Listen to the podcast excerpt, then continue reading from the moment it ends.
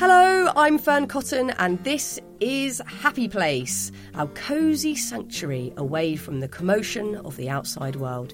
Today, a wonderfully joyful man from one of the happiest countries in the world. It's Meik Wiking. We are very good at looking towards the future for happiness. When we ask people, how happy do you feel today or how satisfied are you with life today? And we also ask them, how happy do you expect to be five years from now? Universally we see most people expect to be happier in the future than they are today, which is good. Uh, it's great to have a sense of optimism, but we shouldn't, you know, let go of the happiness we can experience today just because we are anticipating a happier future. Of everyone on the planet, Meik is probably the most qualified to talk on a podcast called Happy Place because he's the CEO of the Happiness Research Institute, which is based in Denmark. Meik and his colleagues spend their time digging deep into how individuals can cultivate happiness on a personal level. But it was also really interesting to hear about the real difference it can make on a societal level when policymakers engage with the happiness of their country. Game changing. It took a moment for Meik to get his headphones sorted. That's all right. He's a happiness expert, not a tech expert. But I'm so looking forward to you hearing the chat we eventually managed to have. Ryan Reynolds here from Mint Mobile. With the price of just about everything going up during inflation, we thought we'd bring our prices down. So to help us, we brought in a reverse auctioneer, which is apparently a thing. Mint Mobile unlimited premium wireless. Ready to get 30, 30, bit to get 30, bit to get 20, 20, 20, bit to get 20, 20, bit to get 15, 15, 15, 15 just 15 bucks a month. So, Give it a try at mintmobile.com/switch. slash $45 up front for 3 months plus taxes and fees. Promo rate for new customers for limited time. Unlimited more than 40 gigabytes per month slows. Full terms at mintmobile.com. And now, here's the show.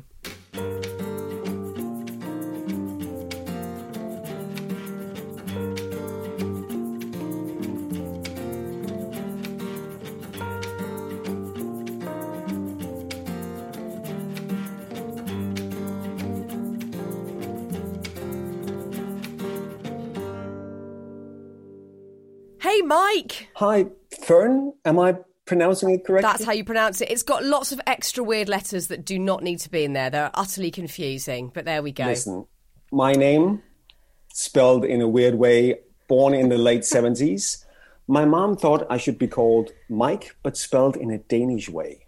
Wow, I like it. I'm into it. My mum just stuck an E on the end and an A in the middle that do not have any relevance whatsoever. But now we've got over that hurdle, let's chat about happiness. So, um, thank you, first of all, for writing such beautiful books that have brought me a lot of joy over the years. I love the look of your books, the feel of them, they're full of brilliant, interesting facts. They're funny. I always laugh out loud at your funny quips.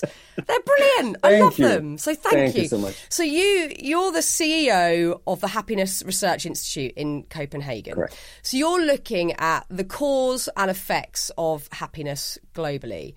And I guess a good place to start is you know, there's lots of big questions I've got for you today, but happiness on the surface, I guess, looks subjective. It looks very different for everybody. But are there fundamentals, are there basics that are universal that apply to everybody when it comes to happiness? I would say so. I mean, for the past 10 years, I've been having conversations with people around the world about happiness or well being or the good life. And the more conversations I have, whether it's with people in the US or the UK or China, the more I see how similar we are when it comes to what we want out of life. And I mean, you know, we, we might be British or Danish, but we're first and foremost people. You know, we all want our families to be happy and healthy. We all want an interesting, meaningful work, but we also want to have time enough to pursue our other interests and spend time with family and friends. We all enjoy bringing good people together over good food. But of course, there are differences. But I think there's much more that uh, unites us, that, that sets us apart on that front. Yeah, so maybe it's like the intricacies of of what we think make us happy are the bits that might divide us somewhat. But really, there you've touched on sort of time is a big one, health and other people, and that that sort of dynamic and sense of community. And we'll, we'll get onto all of that in a moment. But first of all, I kind of want to talk about, and I can only speak from the perspective of the Western modern world because that's all my experience is sort of limited to. But it seems like we get happiness so wrong. One of the myths around happiness is that it lives in the future. only. Or sometimes we can use it for the past, but really in our everyday lives, it's when I get XYZ, when I, you know, when I get the best job, when I meet the perfect partner, when I've done this task that I want out of the way, then I'll be happy. Why are we so reluctant to feel happiness in the moment? I'm not sure we're reluctant, but I think you're you're right that we're very good at raising the bar for what we feel we need in order to be happy. Or once we reach that milestone or that accomplishment or that goal we've set for ourselves, we might enjoy that for a while, but then we're really good at setting a new milestone. So I think you know we constantly raise the bar for what we feel we need in, in order to be happy, and perhaps that's part of being human. Uh, you know, we are a species that always try to push the boundaries. You know, we look at a red barren planet in the distant universe and we think, you know, how do we get up there? uh, which is, is great for, for, you know, advances in technologies. It's not always good for happiness mm. because you're right. We, we are very good at looking towards the future for happiness. When we ask people, how happy do you feel today or how satisfied are you with life today? And we also ask them, how happy do you expect to be five years from now? Universally, we see most people expect to be happier in the future than they are today, which is good. It's great to have a sense of optimism but we shouldn't you know let go of the happiness we, we can experience today just because we are anticipating a, a happier future. It is part of that you know is part of human nature to then be so aware of our own lacking? Is that part of the problem that we're and maybe more so in this day and age we're so acutely aware of what's lacking rather than just what we've already got i think i think that's a big part of it and i think it's also an important element in the discussion around happiness when it comes to nations. Because being a Dane, I'm often confronted with Denmark and the other Nordic countries being some of the happiest countries in the world, um, which is true to a large extent. But I think it's very important to understand that it's one dimension of happiness that is measured, for instance, in, in the World Happiness Report. And it's a ranking and a position that is calculated on a national average. Um, so you could say, okay, Denmark or Finland or Norway are the happiest countries in the world. You could also turn it around and say perhaps they are the least unhappy. And I think that's the key to understanding, uh, in part, uh, the high levels of happiness in the Nordic countries. Those countries are really good at reducing causes for unhappiness. And of course, that brings up the bottom, that brings up the average, and that's why we come out on top. But I think it also makes good sense for society to remove barriers for happiness and sort of try to to elevate people from a general point of view. So when looking at the, those sort of global happiness stats, is it founded on circumstance rather than mindset? Because you're saying there, you know, the, the countries that you've just named that rank highest circumstantially have more of a chance to be happy, or is this about culturally how we're brought up and the mindset that might be ubiquitous in the places that we live in? I'm going to say both. Okay, it's a combination. Actually, and actually, one additional thing. No, no, I think I think it makes good sense to look at happiness the same way we look at health. So when we look at health, we know that there is a biological or genetic component, right? You you are you are born predisposed for some diseases. I'm born predisposed for other diseases. So that affects how long you and I are going to live. But also where we live matters know, the quality of the healthcare in the UK, the quality of the healthcare in, in Denmark. Uh, are you based in London? I am, yeah. Yeah, so the, so the, air pollution in London versus the air pollution in, in, in Copenhagen, that also matters. And then the choices you and I make on a daily basis, you know, diet, exercise, do we smoke, how much do we drink, and so on. That also matters for our uh, life expectancy. So biology, genetics, circumstances, and then the choices we make on a daily basis. And I think we should apply the exact same perspective on happiness because we know there is a biological or genetic component. We are born more or less happy. We can see that from twin studies. Identical twins have fairly similar happiness levels. But then there's also a country component. And we can see that some countries are better at providing quality of life for people. Uh, it's it's unsurprising that you know the least happy countries currently are, are countries like Afghanistan, Syria, for for obvious reasons but then also the choices you and I make on a daily basis. What do we do with the time we have? What do we focus on? What is our perspective in life?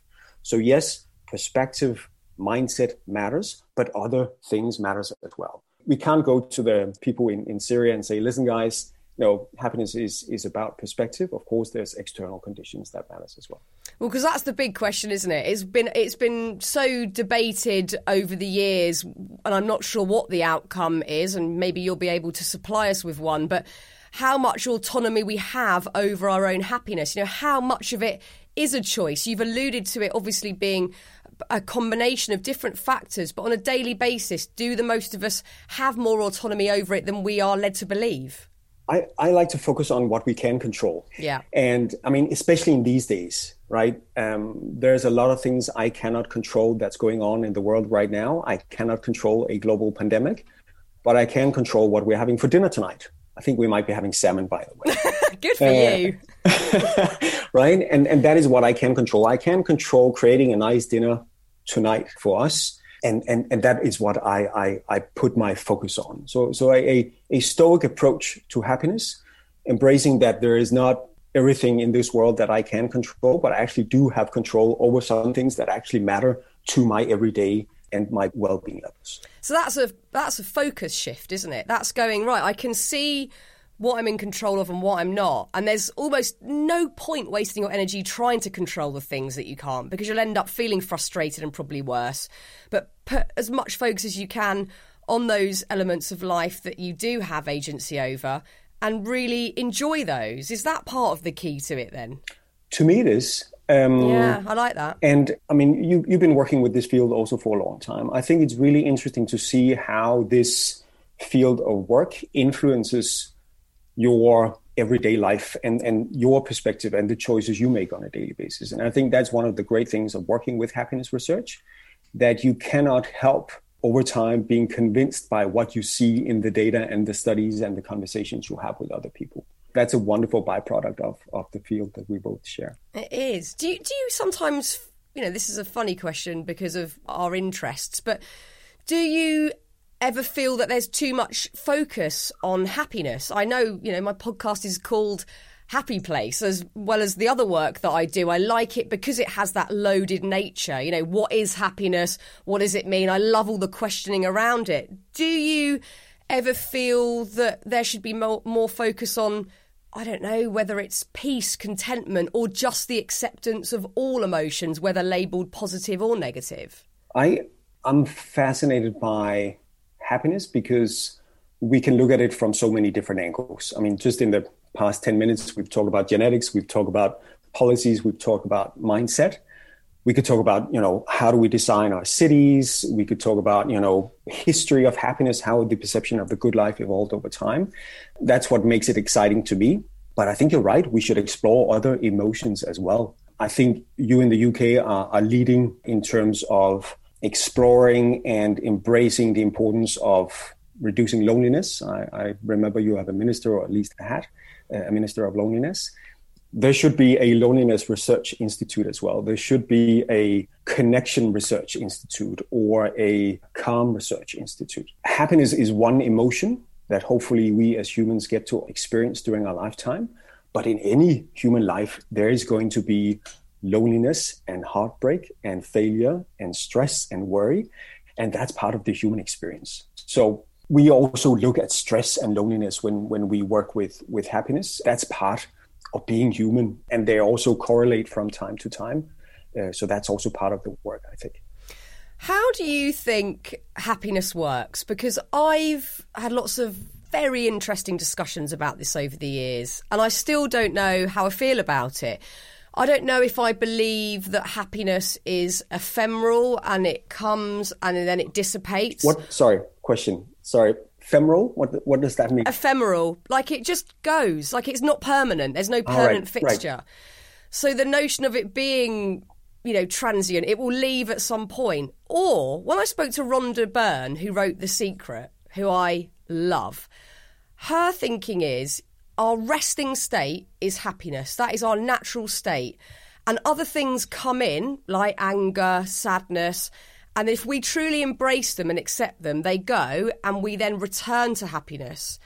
So they're quite conflicting, really. Either that happiness comes and then it buggers off again, right. or that we are always happy, but stuff distracts us and gets in the way. Hmm. Do you have a feeling on that? Uh, first of all, always good to learn new words. So, as, well, same for me. As, I'm still learning them. no, and, and as you could, as you might pick up, you know, English is not my, my first language. Uh, I, Your English is exceptional. I've heard you say this before. Your English is. Do you know what my Danish is? Non-existent. Uh, so you do not need to comment on your perfect English. well, uh, there are words uh, that I'm, I'm I'm not familiar with, and I, I I also joke that you know I've seen videos when I speak Danish and then speak English and I notice that when I speak English, I concentrate more, and then I look grumpy, which is bad when you're a happiness researcher. But but to, we're fine with but, that. But the the question is, do we need to pick one or the other? Right. True. Can we say that happiness is both? And I think when we talk about happiness, we we need to just sort of embrace that happiness is a wide, complex term. I think it is that fleeting emotion where we experience that sort of elated state a newborn baby or finishing a marathon.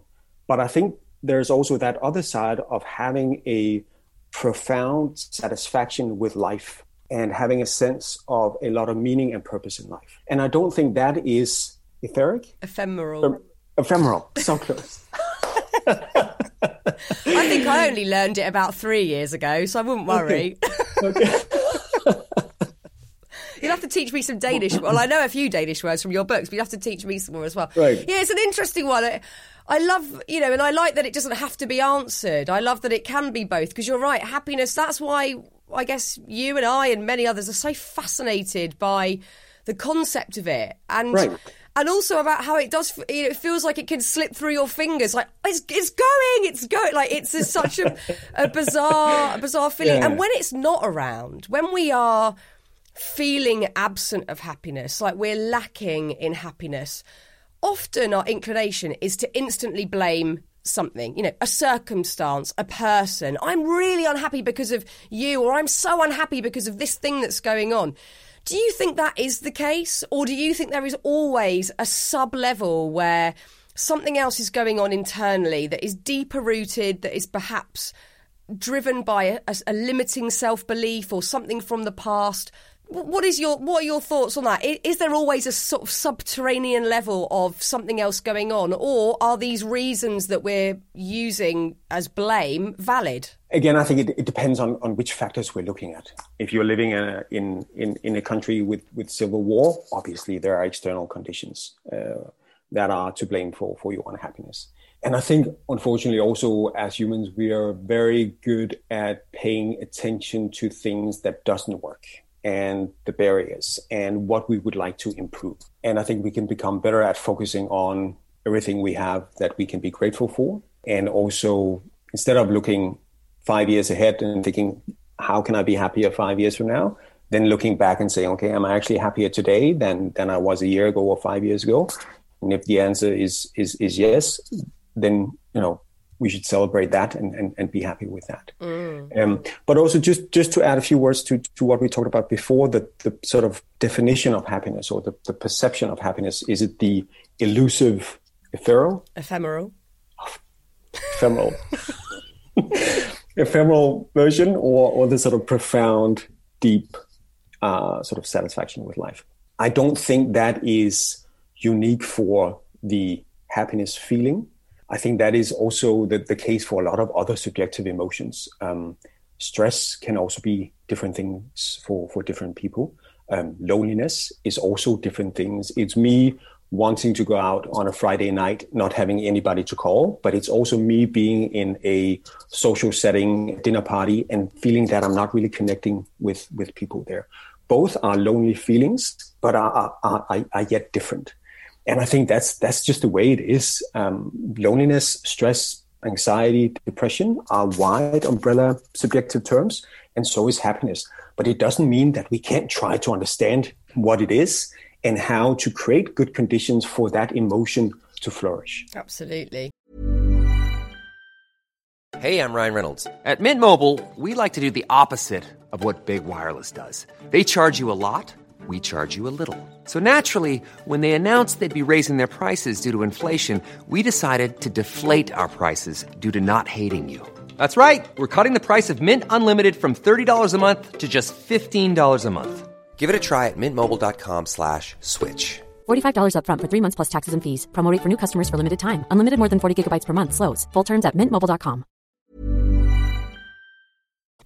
Okay, time for me to learn some Danish. So, my take on what your book, one of your books would be called, I would pronounce it Licky, but I'm imagining it's Luga. Yes, you can. You can Oh go. no, that was a no. Just be honest with me. What is You- it? No, no. It, it was. A, I would say this, it was almost a Swedish pronunciation of Danish. Okay. Yeah, that's next level. That's- that's Very was good. going for. No, So, so I pronounce it. We pronounce it Luka. Luka. Yeah. Oh, okay, Luca. Right, I feel really good now. I know how to pronounce it. That's great. That's my first Danish word. So, Very good. Also for clearing your throat. Luca. So, so in in that particular book, you talk about the connection between happiness and freedom, and that is something that, of course, at the moment is on all of our minds because we've quite literally had it stripped away in parts of the world more than others. But things that were a given before have not been over the last year. And I wonder if that is one of the main factors why we've really struggled this last 12 months, is just that lack of freedom. I think it's definitely part of it. And also, that lack of freedom has meant that a lot of us have experienced new levels of loneliness, and more people have experienced loneliness than, than we've seen before. You know, whether we talk about happiness being that elusive feeling or that sense of purpose or meaning in life or overall satisfaction with life, we see connections, we see relationships being a key driver of all those dimensions. So, not being able to see our loved ones, our family and friends, and, and having our freedom reduced obviously have had a negative impact on people. But I think we see freedom matters. And, and when we look at a country level, obviously lower levels of freedom means lower levels of happiness. But we also see that at an individual level. If you feel high level of freedom, if there's equality between men and women in a society, if you feel you're able to choose the course in life that you desire, then of course it's, it's good for well being. I think there is a special condition with the situation we've been in this year, and that is that we've been in it together. I think to some extent it's been easier to endure that we have had constraints on our freedom because the entire world has been under that circumstance. You know, imagine if, if it was just people in London or people in the UK or people in Denmark that were uh, confined as we've been in the past year, and the entire world was still going to Spain for holidays Yeah. and New York and going to fancy restaurants and whatnot. It would have been difficult for Denmark to look at that. Without a doubt. So, so, so, and, and I think that's also one of the key patterns in, in happiness research that social comparisons matter, that we also are quite inclined to judge the situation we're in and what we're happy with and satisfied with based on what we see around us, based on our reference group. Um, we can see that, for example, when it comes to salary levels. You know, whether I'm satisfied with 40,000 a month, let's say Danish kroner, depends on whether my reference groups make 30 or 50,000. And so we can see relative income sometimes matter more than, than absolute income. And I think that is also an element in, in the past year's uh, situation that we felt that, okay, everybody's been in this situation. Everybody's been worried about their loved ones and their health and the you know economy. And nobody's been able to go to to parties and to restaurants and see their friends and see their family. And perhaps that has made it a little bit easier to endure. Hmm. Well, let's look at that notion of comparison there, because you say, you know, we look at what's relative to us in our own social circles, or even it might be sort of, you know, nationally looking at how you fit into the picture.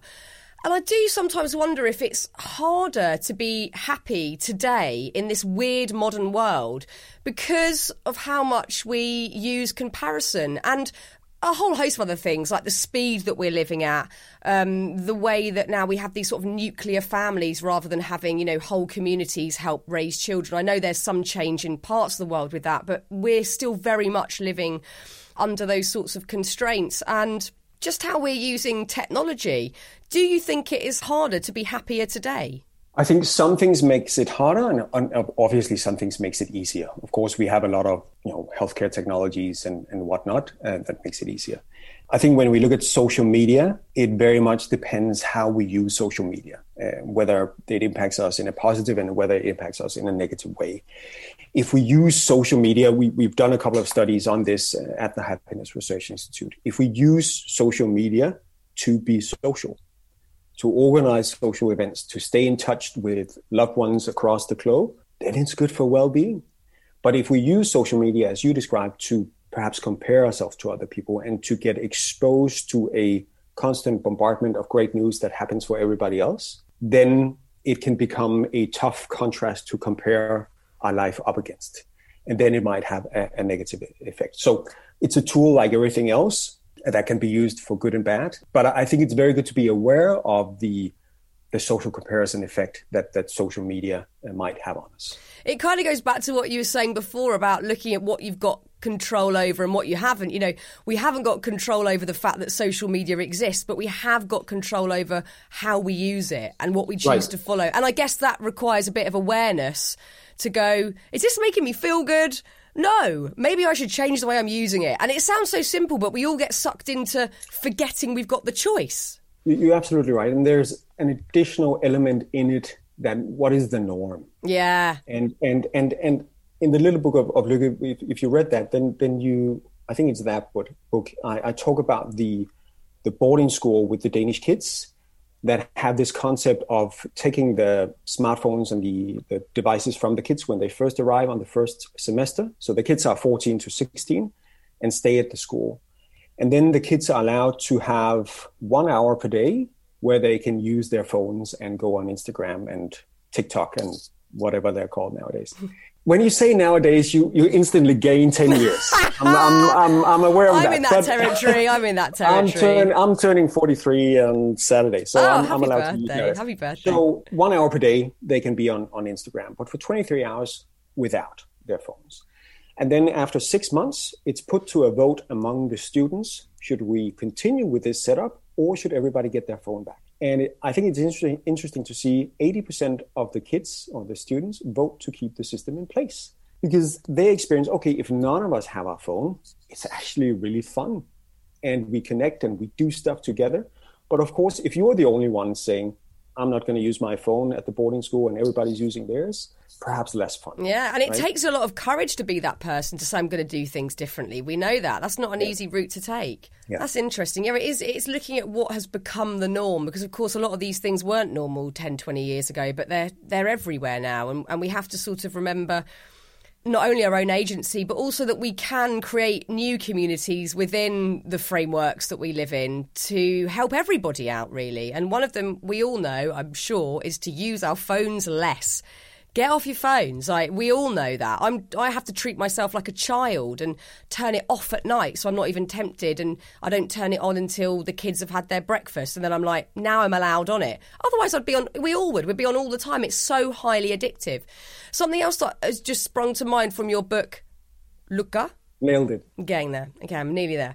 Is how, again, we may have got this wrong. We're thinking that happiness is always the effect of something rather than the cause. But you talk about in that particular book the fact that friendliness, which is a cause, creates happiness. So we perhaps got to stop looking at happiness being the end result, the effect, but it can actually lie in the cause. I thought that was very interesting. Yeah, and, and we actually see the positive side effects or benefits or effects of happiness on many different fronts, which is also something policymakers should be very interested in.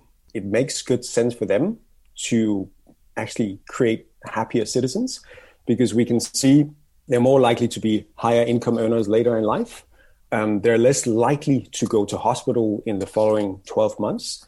Um, they're more likely to you know, show acts of kindness. So, so a lot of the things we would like out of our fellow citizens are, are, actually something that could perhaps be derived from from creating happier citizens. Mm. But perhaps we should also talk a little bit about how we study happiness because it is a tricky uh, matter, right?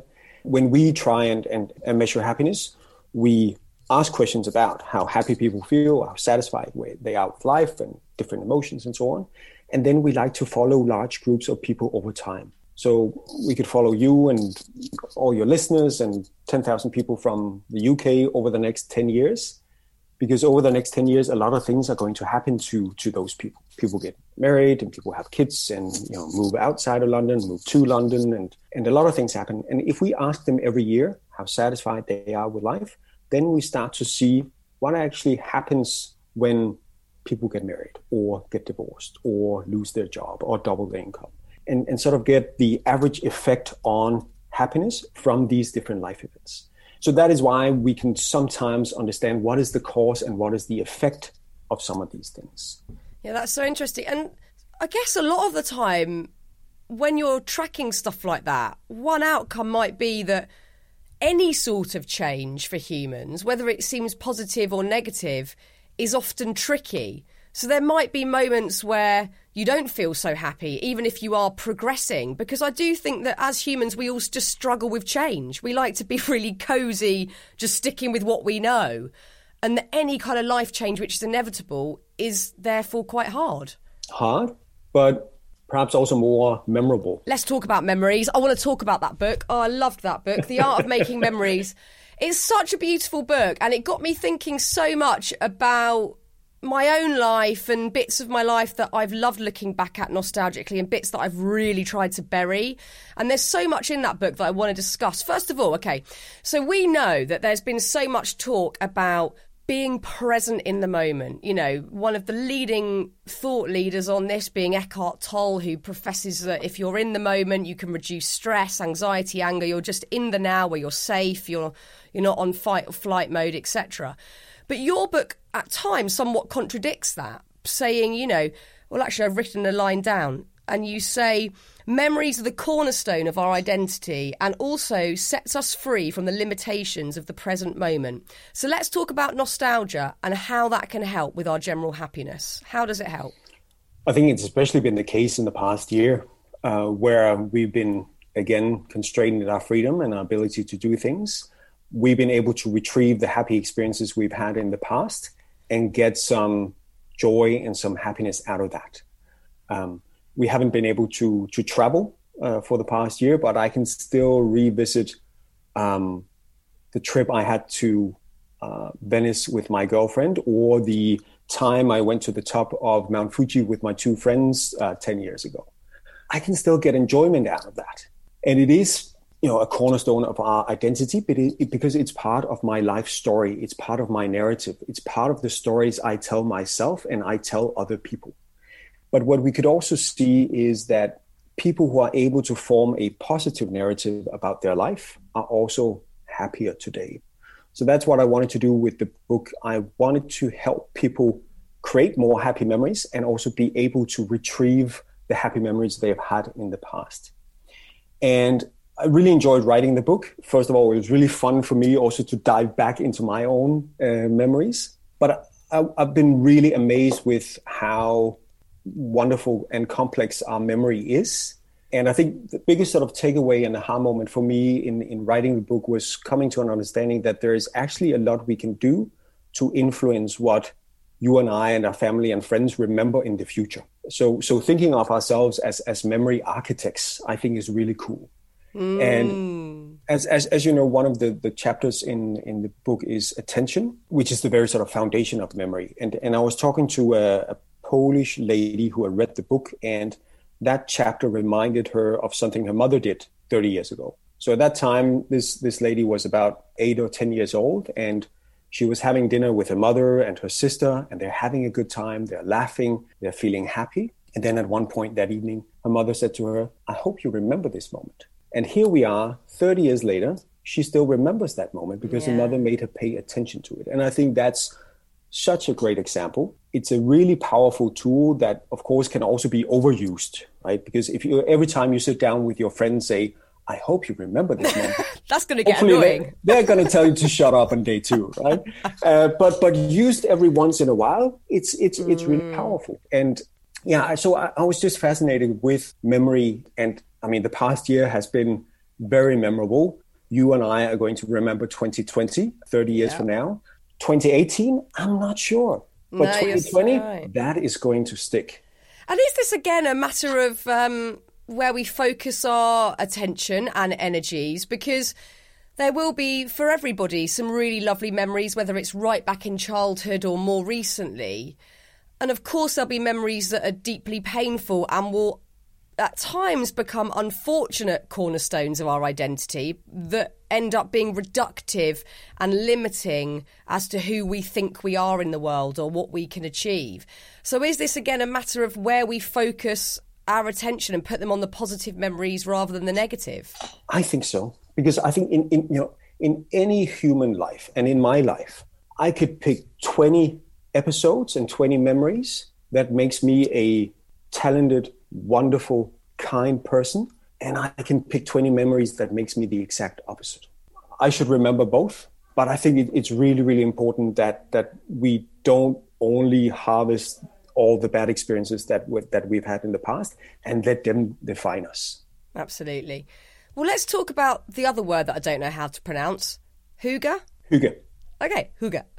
Um, which I learned so much about from reading your book, and I just love the whole concept. It suits me just to a T because I am, although I adore communicating, I'm a, I'm an introvert. I like I'm a real homebody. I love being at home more than anything. I like making my home feel cozy and like my sanctuary. It's a big part of who I am. So I enjoyed every second of reading this book and it was interesting to learn, and correct me if I'm wrong, but the, the word derives from an old Danish word that relates to well being.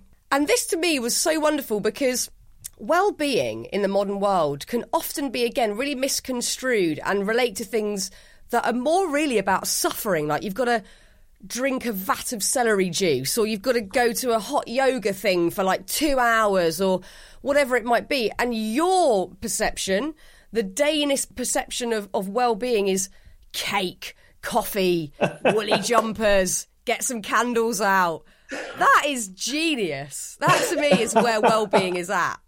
I love it. It's, interesting. Thank you. It's interesting to call it genius. I call it sort of very simple common sense.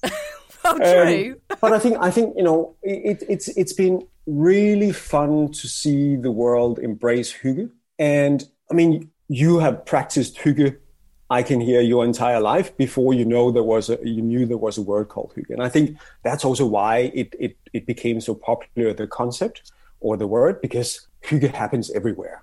But now the world has a word to describe that situation. And I think it's, it's, you know, it's the art of creating a nice atmosphere and sort of trying to find simple pleasures and simple happiness in your everyday life. And again, coming back to what we can control. And w- one of my favorite stories from from readers was um, a French uh, mother who wrote me that again I've been having hygge all my life. She wrote, and she didn't know there was a word for it. And she she wrote, I could have had an afternoon with my two kids, and we would have been on the sofa with some tea and some biscuits and some blankets, and I would have called that a lazy afternoon. Now I call it a hyggely afternoon. Yes. I think it's great. I love that. Right? So so so we, we basically just removed the guilt from what should be yes. a nice What's this guilt thing fine. about? What, Exactly. why does happiness so often come with guilt?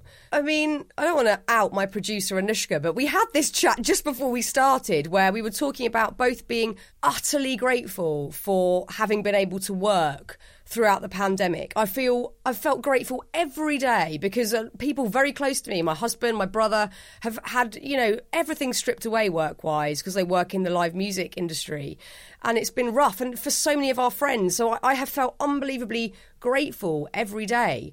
But you do feel a sense of guilt creeping in, like oh god, I feel a bit guilty because I know other people are having a really shit time. Why does happiness sometimes get piggybacked by guilt? It's such a strange one. We feel bad because other people are suffering and we feel happy. Maybe it's it has to do with with what we earlier thought that happiness was reserved for, and that was the afterlife. That we had to endure misery in this life How so we could achieve happiness in the afterlife. This is an ancestral hangover we're carrying here.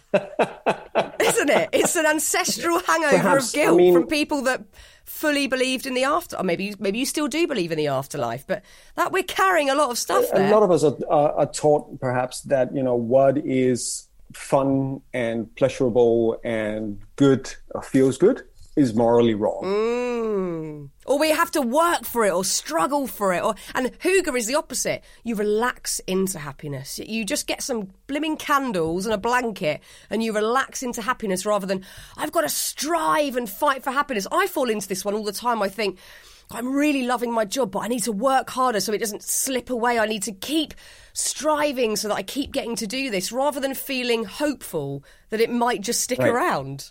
And also let, let's So and, and, and try and build some enjoyment into our everyday lives and i think that's also what hygge is about and yes that is why we eat a lot of cake i mean i come from a country known for for pastry uh, right Heaven. um we use a lot of candles. We I, I I also put that in the book. We we use twice as many candles as number two in Europe because candles Wow. give off a nice, soft, warm light, and it affects the atmosphere. So there was a, a Canadian guy who had read the little book of Hygge and because of the focus on candles and lighting, he went out and he bought candelabras. So where you right? Yeah. and, and, and he started to light candles for dinner at home uh, with his family. And um, they have three teenage sons. So when he started to light the candles, the boys they you know, got in his face. You know, Dad, what's going on with the candles? You know, should we leave? Do you want to have some romantic time with Mom? Uh, but then he says, over time, it actually became the boys that started to light the candles for dinner. And most important, he says, now our family dinners they last 20 minutes longer because the candles change the atmosphere around the table, puts the boys in a storytelling mood. They sit down, they sip their wine, they talk about the day, which I think is great. It's beautiful.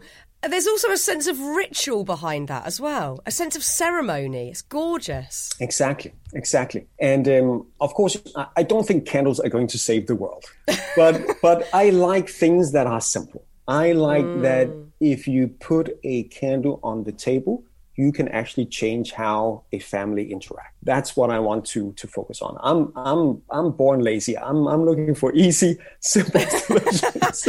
No, I think it's great because we have a similar thing here where my husband has always been big on candles because his late mum was really into setting a mood and a scene with lighting. Nothing fancy, you know, lamps with scarves over or candles or whatever. So every night when we have dinner, he, he lights a candle. And, you know, even when it's still totally light outside, it just adds something. And my son, who's eight, loves it because he's, you know, watching the flame flickering and it just adds another dimension. And there is that element of ceremony that I think we've lost because we're rushing and we're rushing through everything and marking the like start of something with a moment. And also that adds to like memory making and tradition and Right. following things through generations. It's all so beautiful and it's all so cozy. And there's there's a line you wrote in the book that I had to jot down because again I thought it was so gorgeous and the sentiment of hygge being the coziness of the soul. Oh, like I feel happy just saying that sentence. It's so beautiful. And again, we forget to nurture that part of ourselves. We're like, is my mental health okay? Am I physically feeling fit and well? But what about that other bit? I've talked about this in other episodes of the podcast, this series. What about that other bit? You know, what about that other bit of you that isn't linked to your head or your body, that is just sort of the feeling and the connection to everything? We, we've forgotten about that. And I think we, I mean, I shouldn't because I have no skills in IT as we established earlier. but but but somebody needs to to get a Hygge tracker on their their iPhone, right? So mm. because I think we we like things that are quantifiable, right? And and I think we have a tendency to let numbers take up a lot of weight in when we make decisions you know, job A is better than job B because job A pays 30,000 and job B pays 20. I watch my phone in terms of how many steps I take per day, but where does it track that I on Monday had time to have dinner with one of my friends in the Copenhagen sunshine, which is rare, by the way. um, I, I can store that as a as, as a happy memory, but it, it's it's I have other things that makes me focus on what is quantifiable. Yeah, so true. So yeah, it, it it's interesting, and, and and I think that's why perhaps Danes are, are now famous for hygge, and, and and we see hygge as part of our sort of national identity because we talk about it a lot. Earlier we talked about everybody has been practicing hygge before they knew the word. Danes have had the word for the past 200 years, and we talk about it constantly. Mm. And we say when we, we meet each other, you know, hyggelig to see you, and last Friday was really hyggelig, and come over on Saturday and we'll have a hyggelig time. Hoogly is such a great word. Hoogly. Mm. That's but and, fantastic. and, and And I, I, remember at one time we had a intern at the institute from the Faroe Island, which is part of the Danish community, and she said, you know, we have hygge in the Faroe Islands as well, but you Danes, you have to point it out every time you experience it. That's a great thing. And she's right. It's it's so interesting that you talked about there us trying to quantify everything and give that meaning because that is going back to the middle of our conversation, but that is possibly why and when we are misusing social media, is when that takes precedence over the experience. And again, tying in the memory making element here. When we're putting a picture on Instagram, you know, not all of us do this, but some of the time you're you spend so long. It could be I've seen people do this on holiday and sort of I've been you know sort of having to peek between my fingers because I can't quite believe what I'm seeing. But you can see people spending half an hour trying to take one photo for Instagram. And that picture is going to look so amazing on Instagram. It's going to get so many likes, and we can quantify how popular that picture is. Oh. But you have missed the memory. You didn't right. make the memory because you weren't in. You didn't enjoy it. You just spent loads of time looking at your phone. I remember I saw one girl doing it on this cliff face in Ibiza one summer, and I was like, what is going on here? And I've done it to a lesser extent with things that I've been trying to do to something across on Instagram for work or whatever. And I'm like, did I even enjoy that bit? Like, what was happening there? But that seems to be the big discord that we're not experiencing the bit that we're showing everybody. It's right. so weird. I'm having real concerns in terms of how difficult it must be to be a teenager and a oh, kid nowadays God, compared to when I was growing up. You know, I didn't know of all the parties I was missing. Nope. I did know I'm probably not the most popular guy in school. I was a nerd. I was not good at sports, not good at music, not good at things that matters when you're in high school. But today, I mean, I think it's a completely different level in terms of the pressure yeah. on young people and in terms of the unfortunate ability they have to compare themselves to each other. So we should we should end on something more uplifting. We really should. We have to. I know, like we can we can state our worry, and then we can move back to eating cakes and drinking coffee right. and wearing fluffy jumpers and embracing all of that stuff that is essentially, perhaps going back to the start of our conversation, the simple things that we know fundamentally are global, are accessible to everybody, which are lighting a candle or experiencing an intimate setting with a few people that you really, really like. Hopefully, now moving forward, that's even more accessible to everybody.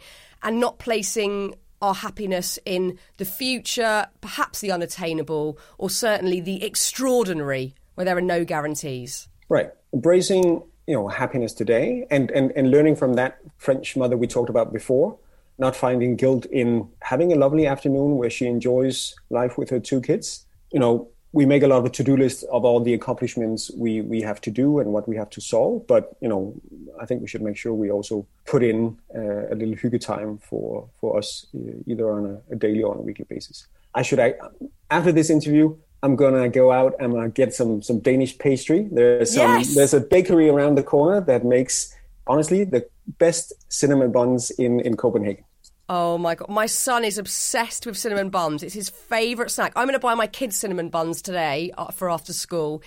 And I'm going to now, after this, I've only got a couple more things to do. So before I go on the school run, I'm going to do something super cozy, even if it is just light a candle. That's how I'm going to mark my hygge moment. Meik, what a joy talking to you. I'm so glad that we got to, to chat today and, and have this conversation. And I, again, I love your books. They are utterly gorgeous through and through. So thank you for writing them and um, keep doing what you're doing. It's brilliant. Thank you. Likewise. Thank you so much for having me. No more feeling guilty for being happy. How weird are we that we do that? And thank you for Meik for saying so. He literally wrote the book on happiness, so I'm going to take that. Thank you very much, Meik. A massive thank you, Meik, for your time. You're brilliant. I hope that you enjoyed your cinnamon bun. If all of that's got you thinking about where happiness fits into your own personal cocktail of emotions, do go back and listen to Rhonda Byrne's episode. Oh, you know how much I love Rhonda. Go and listen to Rhonda's episode. It will change your life. I don't say that lightly. She talks about happiness being our default state, which seems impossible, but I promise you it's true. Please go listen.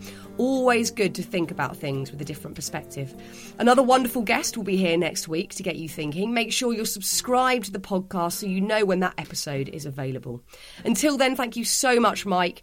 To the producer, Anushka Tate at Rethink Audio, and I always save the best till last, to you, you blimmin' lovely lot. Thank you so much. I'll see you soon.